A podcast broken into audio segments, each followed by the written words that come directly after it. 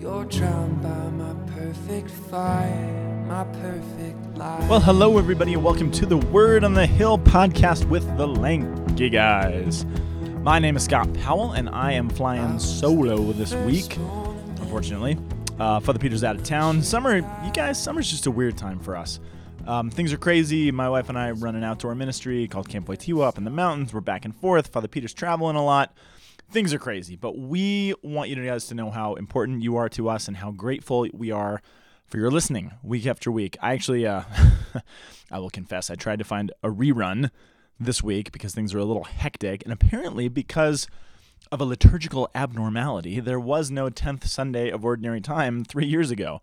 Uh, I think it was because Easter was late that year. So, um, I'm excited because I was actually reading through these readings and I didn't rec. I, I knew the readings. I've seen them before in other contexts, but put together, I, I really couldn't remember doing a podcast on these, which is fascinating because I've gotten so used to the liturgical cycle by doing this podcast.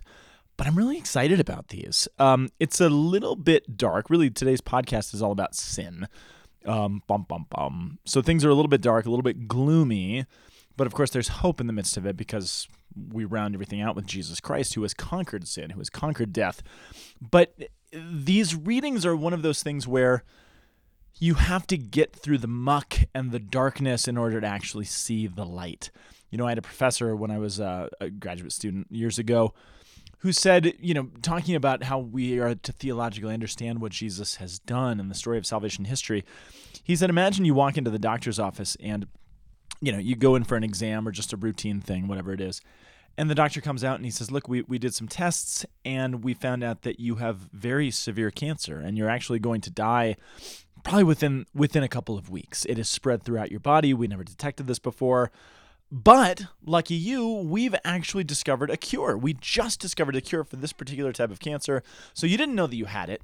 You were about to die, but now we're actually going to heal you today you would kind of walk out of that doctor's office in sort of a, a, whirlwind, right? You, you all of a sudden this news hit you. You didn't know that you had this problem, and the problem's now solved, and everything's kind of fine. You kind of leave. You probably you know be shaken up, but you go about your day as normal. That's a different scenario than if you've been suffering under the weight of some you know debilitating disease for months or maybe even years, or maybe you have a family member who is, and then you find out that hey, there's a cure for this. You can be set free of this burden that would change a person's life. And too often, we read the story of Jesus and the story of the scriptures as though we didn't actually realize we had a problem that needed solving. Jesus shows up when he does. You know, we, we've talked before on the podcast about God's notion of time and the idea of chronos time, which is, you know, what time is it? Oh, it's 11:14 on Thursday. And then there's the idea of kairos time, which is God's timing. And God waited for thousands and thousands of years to actually fully set us free, partially because, as St. Paul says, we needed for sin to be shown to be sin. We needed to actually feel that we could not save ourselves because that's always the human tendency to think that we can fix it, we can solve it, we can pull ourselves up, and we can be our own saviors. That that is the perennial sin in the Garden of Eden, right? The evil one tempts Adam and Eve to be like God. And that's what we fall into, and we're going to be the ones to arbitrate this and choose this. But the story of salvation history is nothing if not this long saga in which God shows us that we really need a Savior. We cannot save ourselves. And that's kind of where we begin this week. So, our first reading for the 10th Sunday of Ordinary Time is coming from the book of Genesis. We begin in the beginning. Genesis chapter 3, verses 9 through 15. Then we're moving into Psalm 130 toward the end of the entire Psalter, which I think matters for what it has to say to us. We're in Psalm 130, one of the, the most well known of the Psalms, I think. Psalm 130, verses 1 through 2, 3 through 4, 5 through 6, 7 through 8. And the response itself is from 7, verse 7, uh, stitched together with B and C, which is a little bit piecemeal. Our second reading is coming from the book of Second Corinthians, which we don't spend a whole lot of time in. It's one of my absolute favorite books because the spiritual insights that Paul shares in this book are, are pretty remarkable. So we're in 2 Corinthians chapter 4 verse 13 through chapter 5 verse 1. And then we go into our gospel which is coming from the gospel of Mark. We're in chapter 3 verses 20 through 35. This is the story of what's called the binding of the strong man. So we'll get there in a second. All right, back to Genesis. Genesis 3 we're, we're thrust in really the middle of the bad news. Um, this is the moments right after Adam and Eve have fallen. They've eaten the fruit of the tree that God asked them not to eat of. Um, which is actually, I was having a conversation with some of our Camp Wojtyła staff last night as we're doing our training of how to, you know, convey the truths of the, the scriptures and the truths of the Catholic faith to these young people that we're going to be serving. But we were talking about Genesis and we were talking about the nature of what original sin was. And we talked a little bit about what the tree in the Garden of Eden was. And if you remember the story, this is a story that bugged me for a really long time, you guys we were told that you know God created human beings, He created the whole universe, He created the garden, and He said to Adam and Eve, "Go and and thrive, and I made this for your happiness and for you. You can eat of any of the fruit of the tree. Be happy, go nuts. This is your land that I've given you. Just don't eat that one thing. Just trust me on this." And of course, original sin consists in the fact that, as the Catechism says, man, let our trust we let our trust in our Creator die in our hearts. But if you think about it, you know, what is the tree of the knowledge of good and evil? What was this thing that God asked them not to do? What was this thing that God was holding to himself? And I always was bothered by this concept because to read it in, you know, the common English translation, this tree is called the tree of the knowledge of good and evil which you know i even put it to our staff last night what do you think that means what is this tree of the knowledge what does this represent and everyone's like well it's knowing the difference between right or wrong or knowing how to discern what's good and bad the knowledge of what's good and evil which if you really think about it makes absolutely no sense. Why would god want to withhold from adam and eve the ability to discern right from wrong the ability to discern good and evil? Why does he keep that? And i've, I've been yelled at by uh, for that before from you know people who find their way into my office and have a chip on their shoulder about the church and the whole Judeo-Christian tradition and think that our religion, the Catholic faith, Christianity is this faith that if you go back to the beginning has this God who just wants his people to be ignorant and like puppets, right? But then all of a sudden they eat this fruit and all of a sudden they know the difference between right and wrong and they can make choices and it doesn't make any sense. But it does make sense if you actually go back to the original languages, and you guys know we love to do this. The word for knowledge there in Genesis 3, or actually it's before that, in Genesis um, 1 and 2. The tree for the tree of knowledge it's not knowledge in the way that we think about it. Knowing, you know, I read a book. So now, you know, Father Peter was really into clouds last summer, and he read a bunch of books on clouds, and he knew about clouds. He's into trees at the present moment, so he's reading books about trees, and he knows a lot about trees. But that's not what the word here in Hebrew is. It's the word yada. And yada later on, you know, when it says Adam knew his wife in the quote unquote biblical sense of the word, right? That's the word that's being used here, which is really not about sexuality, but it implies an intimate covenantal relationship, a much deeper thing than simply knowing about something. And so, what the ancients all said, and what the ancient rabbis who gave us the Old Testament said that this tree was, was not knowing about good and evil, because I propose to you, Adam and Eve already knew what good and evil was. You remember in the beginning, when God puts Adam in the garden, he says, Your job is to till and keep. And the word for keep that we get in Hebrew is the word shamar, which means literally to guard or protect. So from the beginning, Adam is told to protect and guard the garden, which implies that there's something bad to guard against, which he knows that that exists, or else God's commandment makes no sense. And not only that, but when God gives the potential consequence for eating the tree of the, the fruit of the tree, he says, if you eat it, you will die. And they have to know that that's a bad thing and that something that's not to be desired, or else God's consequence makes no sense. And any good father who gives a consequence for doing the wrong thing, it should be understandable. It should be something that their children get that's not completely abstract to them. So I propose to you Adam and Eve knew what good and evil was, they knew what right and wrong was. That's not what the tree was. The tree of the yada, of good and evil, was being able to arbitrate for ourselves what is good and evil. I will decide that this is right for me and that is wrong for me. Regardless of what God says, regardless of what his commands are, I'm choosing what I want to believe is right and wrong, which should sound rather familiar to most of us because that's still the problem that our society and really humanity in general is struggling with. What's true for you is not necessarily true for me. That might be good for you, but it's not good for me. They may be evil in your opinion, but in my opinion, it's not. This is what Adam and Eve are struggling with. So they eat the fruit, which means they decide, no, God's wrong about this, and I see a greater good. And we could go, you know, through why they did it. Is it out of fear of the serpent? Is it simply out of pride? Is it out of big headedness? There's all sorts of things that we can speculate. But regardless, They don't trust that God is looking out for their will, or they don't trust that God is actually going to save them and provide for them. So they choose, well, I'm going to disagree with God on this one, and I'm going to say that that looks like a good to me. So they eat the fruit, they partake. And then it says, after they had done this, they realize they're naked. They recognize the sin. There's shame, and everything begins to unravel. And where we pick it up in the story here this week in Genesis 3, it says, After the man, Adam, and he had eaten of the tree, had arbitrated good and evil for himself, ignored God, stopped trusting. It says, The Lord God came to the man and asked, Where are you? Because he hid himself. Remember, he's naked. And he answered, Well, I heard you were in the garden, but I was afraid because I was naked, so I hid myself. And then God asked, Who told you you were naked? You've eaten then of the tree that I forbid that I which I had forbidden you to eat. And the man said, Well, the woman who you put here with me, she gave me the fruit and I ate it. So really, you know, I yeah, I ate it, but really it was her fault. And if you think about it, God, you gave me the woman, so really it's your fault. This all goes back to you, God. So he's he's blaming her, he's blaming God. The woman's like, Well, I, I only did it because the serpent made me do it. So everybody's playing the blame game. I, I actually find it fascinating as a side note. The serpent is the only one who does not give an excuse. He's the only one who simply absorbs it. He did what he did. He doesn't give an excuse. He doesn't try to answer for it. He simply did it. Humans try to make excuses and we try to wiggle our way out. We try to blame somebody else. And here's where I think it's sort of fascinating. And then it goes on to the, the consequence for the serpent. It says, The Lord God said to the serpent, Because you have done this, you shall be banned from all the animals and from all the wild creatures. On your belly shall you crawl. Incidentally, if this serpent is now crawling on his belly after he tempted Adam and Eve and got them to eat the fruit, presumably he wasn't crawling on his belly before that, which tells me that this serpent is a little more threatening than a little garden snake winding around a tree, right? There's something more going on here. I think Adam and Eve fall to the the the problem of fear. They don't reach out to God. But put that aside for now. It says you're going to crawl on your belly, you're going to eat dirt all the days of your life.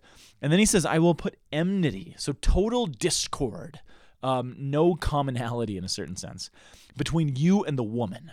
Enmity between you and the woman, and between your offspring and hers. He will strike at your head, and you will strike at his heel. It's interesting. This is what's called the proto evangelium, which is a big term, but even the ancients, even the rabbis before the time of Jesus, everyone saw this as a subtle foretelling of the good news, the evangelion, the gospel, right? That, yeah, this is the way that things are. Things are a mess, but there's going to come a time that God actually fixes that. And it's going to come through the seed, the offspring of this woman. What's interesting, talks about the offspring of the serpent, right? Who Jesus actually, remember, he calls the Pharisees at one point, you are the spawn of Satan. You're the offspring of Satan. You're like the offspring of what happened in the garden. But it's interesting here in Genesis, the offspring of the woman is described in the singular tense, and it calls it a he. He, one, singularly, will crush your head, which is interesting because it tells about the Messiah. Even the ancient Jews were convinced that this was a passage about the Messiah, the singular Messiah who is to come and set everything right. But all of this leads me to this question that I, I feel like I've posed on the podcast before, maybe not. But I just wonder, and I don't know the answer to this, and I don't know what this would have done, but if you think about it, the God who we believe in is a God of mercy. And that's what all the rest of the readings are about. Even though we're entrenched in sin, God is a God of mercy who wants to bring us out of this burden of sin. And I just wonder, you know, we read when God finds them in the garden, they're hiding, they blame one another, they're trying to wiggle out of it. I just wonder, when God comes looking for them, the God of mercy, the God of love, the God who wants relationship, the God who is, when he comes looking for Adam and Eve in the cool of the day, the cool of the day, by the way, in the ancient Middle East was the time that people would gather together for fellowship. It wasn't the hot, you know, oppressive heat of the day in the Middle East. It was the time in the evening where you would gather together in your garden or on your courtyard or on your roof, and you would share a drink and you would share some food and you would have fellowship and community together. That's when God comes looking for them in the time of communion. And I wonder what would have happened if they simply said, Lord, have mercy on us we totally blew it. We did what you asked us not to do. We didn't trust in you. We fell to our fear. God, forgive us. And I wonder how the story would have changed. I wonder how the story of all of humanity would have changed, but they do not. They don't own their sin and say, This is what we've done. Please have mercy on us. I think the whole story of human history would be profoundly different had they done that. And I believe that we have a God who would have accepted that apology. and things would have been very, very different. But they don't because we have a lot of pride and we don't like to own up to when we've messed up. And we don't like to take ownership and not put it on somebody else. And so everything unravels. And then we enter into the rest of the story of salvation history, which is us always falling to our sin and never being willing to fully give ourselves back to God and allow Him to pick us up until that moment that he enters into human history. He becomes one of us. He takes on our flesh so that he can bring us up out of the muck of our own sin.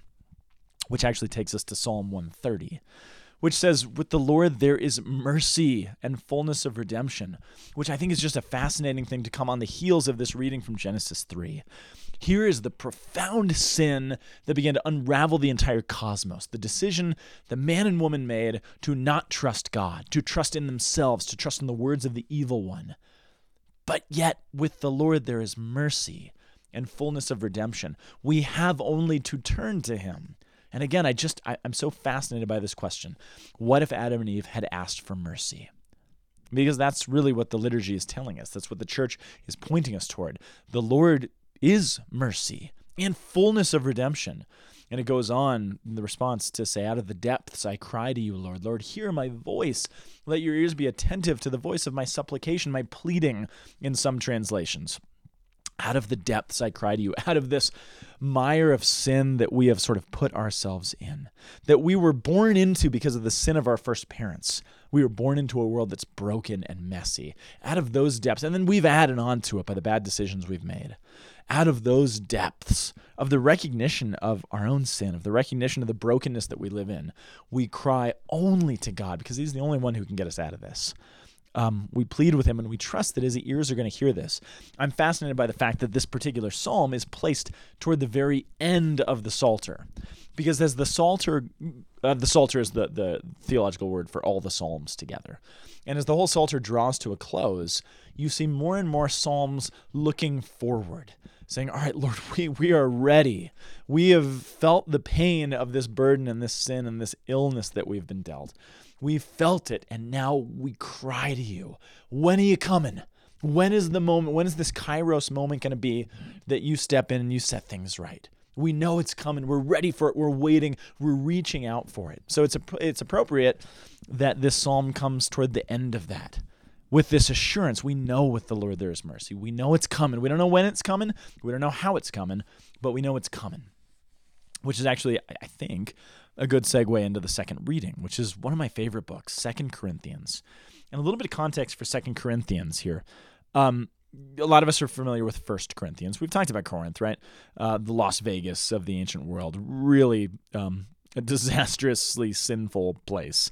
Things are pretty chaotic there. Um, Paul calls them out in First Corinthians. The whole of First Corinthians is really a book about Paul calling out all of the sin and the pride that's going on in the church in Corinth. He excommunicates somebody. He calls them babies. He uh, scolds them for these bad relationships that they're maintaining, these um, sexual exploits, all of this stuff. He really lets them have it in First Corinthians. And if you read it closely, you might imagine that the church in Corinth, that Paul is calling out for their pridefulness, might not like to be called out we don't like it when our sin is pointed out to us. This is partially why Adam and Eve just don't own up to it because there's shame and embarrassment that we fall into. And sometimes that shame and embarrassment can be lashed out at somebody else, oftentimes at God. And you get the impression that the Corinthians did not like being called out, they didn't like being corrected. And so they probably respond in some way to uh, Paul. We don't have whatever letter. There was a letter in between. We don't have that letter. But Paul wrote First Corinthians. It was rough. The Corinthians wrote back, and it did not go very well. And they attacked him. And you know, you can kind of read between the lines of Second Corinthians, and they tore him to pieces. And it was this idea of who are you? Who do you think you are to call us out? And there appears to be leaders in the church who have made it their mission to tear down the authority of Paul and show that he is not who he says he is. And what you see in Second Corinthians is Paul's response to them, basically defending himself and showing, no, I am an apostle. I am legitimate, even though you guys have actually stopped believing that I am. But their argument against him, what they use to try to prove that he is not legitimate and he has no right to be saying these things to us, is that he suffers. And he's burdened by things. He's shipwrecked. He actually says he's not very well spoken, which Paul himself admits. He's not very well spoken. He's not necessarily very attractive or, you know, strong or tall in stature. You know, he doesn't look like this big hero king. He doesn't look like the prophets of old. He doesn't look like Moses who came down from the mountain glowing with the glory of God, right? Paul's short. He doesn't speak very well. He doesn't look very good. He's always getting beat up. He's usually in prison. He's shipwrecked. He's sick. He's beaten. He's, they're just like, you were a disaster, Paul. And what they're arguing is that look at what a disaster you are. What sort of a prophet, what sort of an apostle undergoes all of the garbage that you do? God must not love you very much. You must not be legit because if you were, you wouldn't look like that. You wouldn't be doing all that stuff. You're not like Moses, who again, you know, came down from the mountain shining and glorious, gave us the commandments, was authoritative, all this stuff. You they actually call him a paper tiger, which is this idea that you're really good on paper. Yeah, your letters, they're great. But you, not so much. You don't really stand up, right? The, the, the letters are great. You're really strong and authoritative. But when you see it in person, you're just like, is this the real deal? And so what Paul does in Second Corinthians is two things. He tries to argue for his legitimacy as an apostle, but he also wrestles with this question. I think Second Corinthians is a deeply prayerful and a deeply spiritual book in which Paul has to wrestle with the question of, yeah, why do I suffer so much? Why am I getting so beaten up? And the conclusion that he comes to, and, and you get the sense that he really is working this through, even on the pages of this letter with the Corinthians.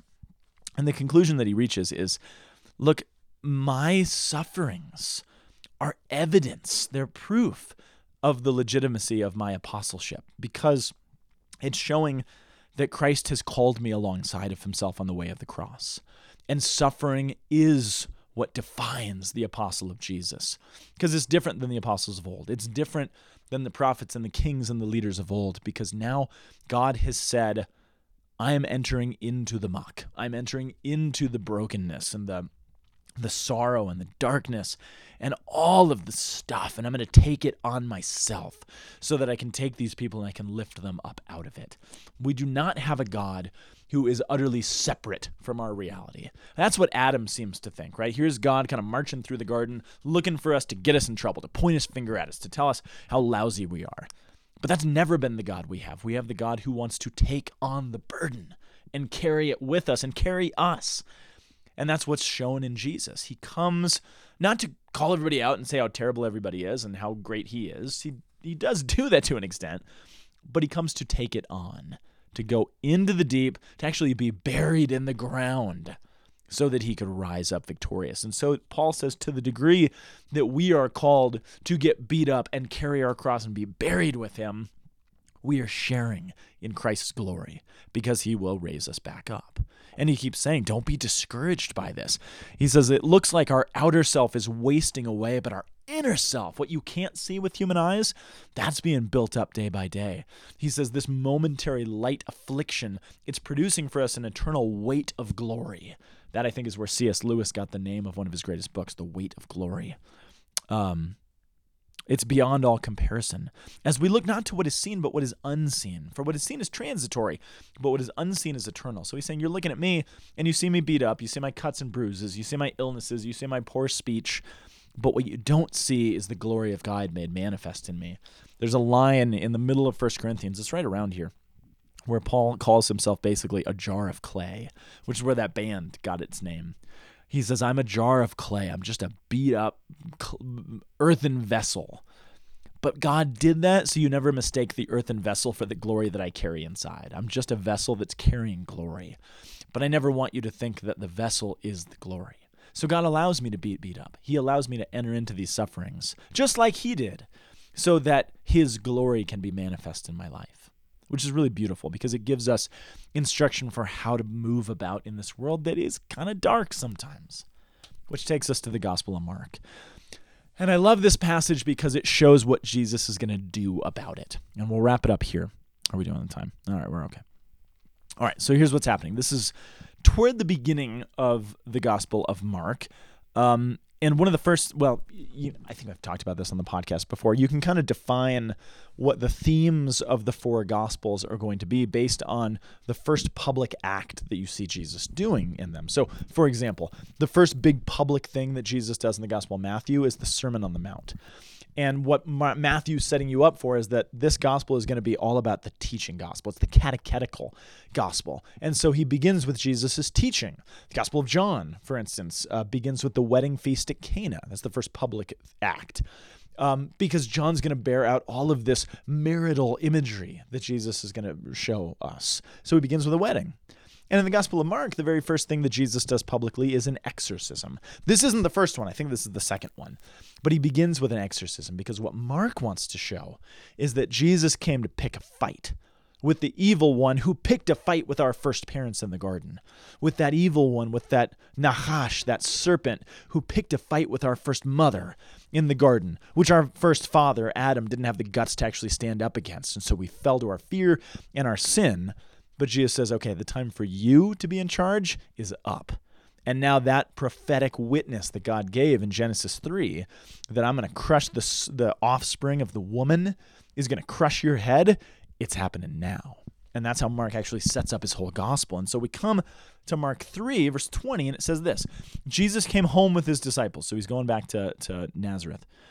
Again, the crowd gathered, making it impossible for them to even eat. It's, it's crazy. People are hearing about this. They're losing their minds over Jesus because they're seeing he's casting out demons, he's doing all this stuff. His relatives heard it. They wanted to seize him because they're like, this guy's out of his mind. What is going on? This is not the guy we grew up with. He's crazy.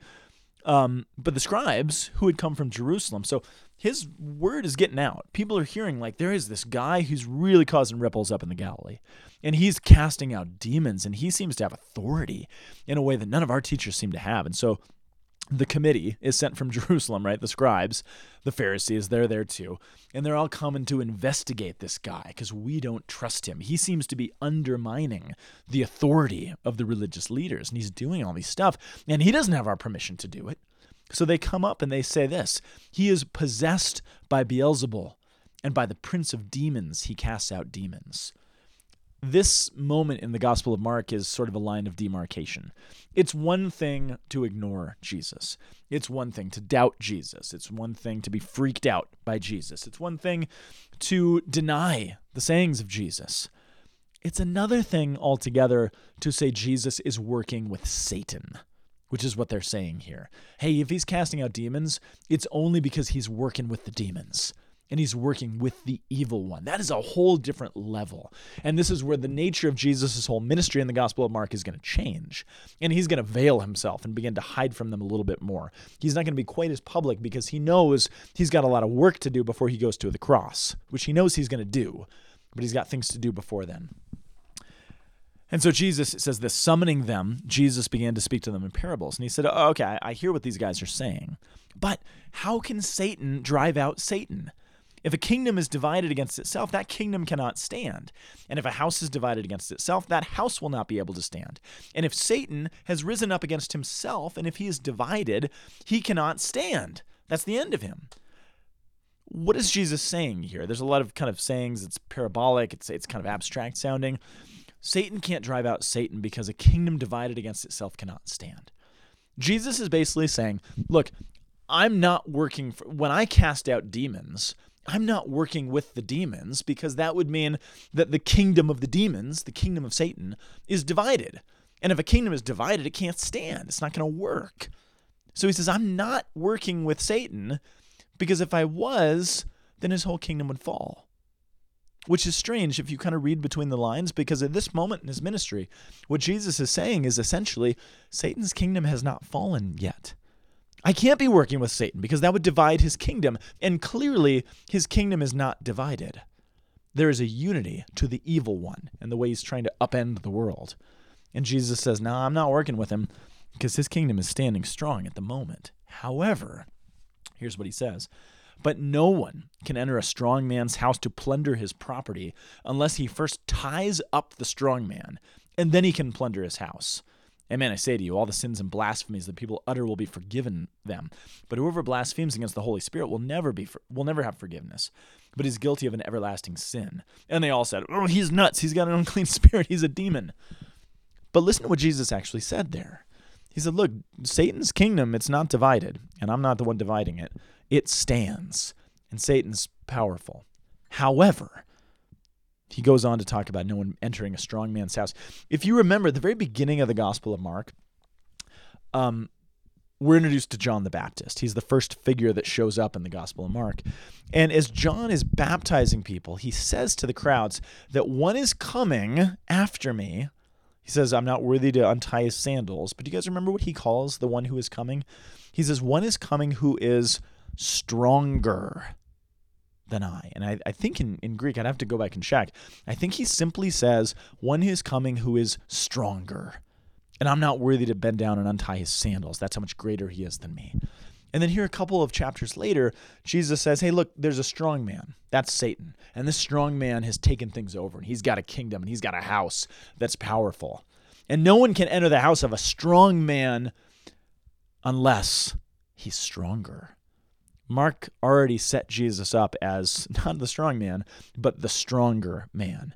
And now Jesus says, Look, this kingdom, this household, this evil one who has been upending the human story from day one, threatening, leading to terror, fear, causing us to fall far away from God.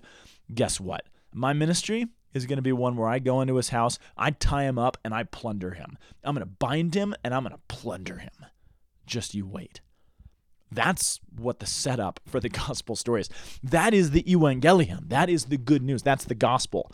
That we have a God who is coming to our rescue. We've been threatened, we've been seemingly held hostage. And God has said, well, they seem uh, way too comfortable with their hostage situation. They seem too comfortable with their slavery. I need them to realize that they need freedom. I need them to realize that they need a savior. And when they realize that, even if they don't realize it, I'm going to come and I'm going to bind that hostage taker and I'm going to strike him and I'm going to crush his head and I'm going to take away his kingdom and it will be divided and ruined forever. And when Jesus says, you know, the whole unforgivable sin here, the blaspheming against the Holy Spirit, what he's essentially saying is look, the unforgivable sin is not believing in the power for sins to be forgiven because that's what the Holy Spirit is. If you blaspheme against the Holy Spirit, what you're doing is saying, well, there really isn't any mechanism which with, with which God could forgive me. That's what Adam seems to be falling into here. I'm not saying Adam was never forgiven, we don't know. But the nature of it is saying, no, there's no possibility for me to be forgiven. And if you don't believe that God can forgive you, then that's unforgivable. Not because God's withholding something, but because he's not going to force something on us. The power of the Holy Spirit is what sets us free. And if we say, no, the power of the Holy Spirit is just Satan at work, like these scribes are saying, then yeah, that's pretty bad territory to be in. And then it goes on, and Jesus talks about uh, what discipleship is. It says his mother and his brothers arrived. They stood outside and they sent word to call to him. And the crowd that was seated around, they said, Hey, your mom and your brothers are outside, and they're asking for you. And he has this cryptic line. He says, Who are my mother and my brothers? And looking around those who are seated, he said, Here are my mother and brothers. For whoever does the will of God is my brother and sister and mother. Which some of our Protestant friends will read and say, Look, Jesus is not very big on the Blessed Mother, right? Jesus seems to be downplaying the importance of Mary, unlike you Catholics who hold her up way too high, even higher than Jesus did. He's like, I don't care about my mom. These people who are following the will of God, they're my real mothers. But that's not really what Jesus is saying. And this kind of brings everything to a head. St. Augustine, I think it was St. Augustine, he said, Now, if you read this line carefully, I mean, really, what is it that we venerate about Mary? We venerate Mary, yes, because she's the Theotokos. She was the mother of God. She was chosen to bear the Messiah. Yeah, that's huge. But it's not only that. It's the fact that it wasn't just that she was arbitrarily chosen to bear the Messiah.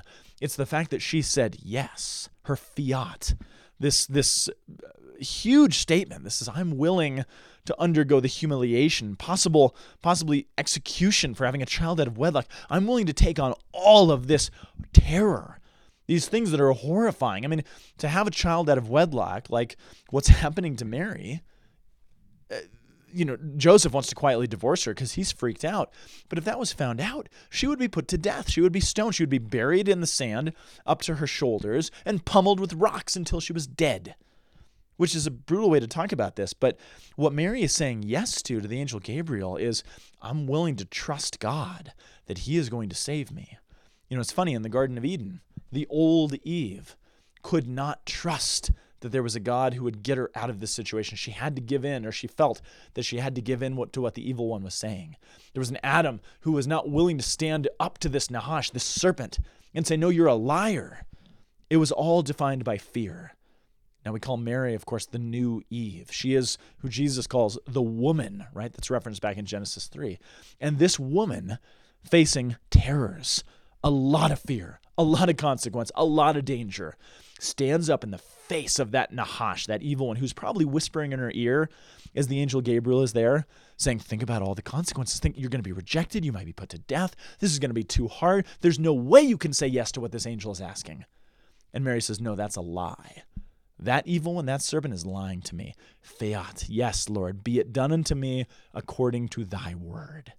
She is the new Eve because she calls out lies and deceit for what they are. And she says yes to the God who is mercy, who is always looking for us, who is always extending a hand to give us life so that we don't have to fear the evil one, that we don't have to fear anything because he is the strong man, stronger man, who has bound and um, plundered the evil one, who tried to bind and plunder us.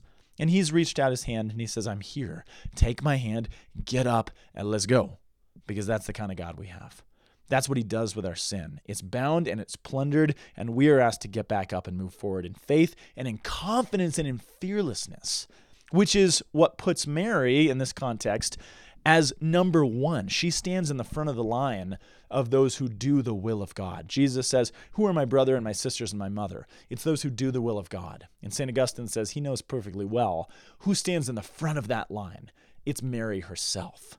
That's why she is so venerated. Yes, she's the mother of God, which is huge, but she's also the mother of God who stands first in line of what it means to be a disciple.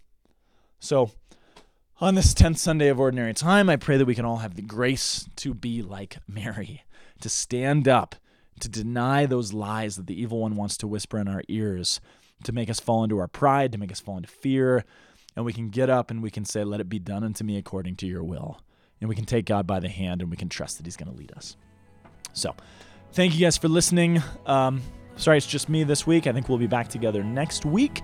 Have a wonderful 10th Sunday of Ordinary Time. Enjoy the beautiful weather. Hopefully, it's beautiful wherever you are, but enjoy the summer. Unless you're in the southern hemisphere, then enjoy the winter, I suppose. And we will see you next week. Thanks, everybody.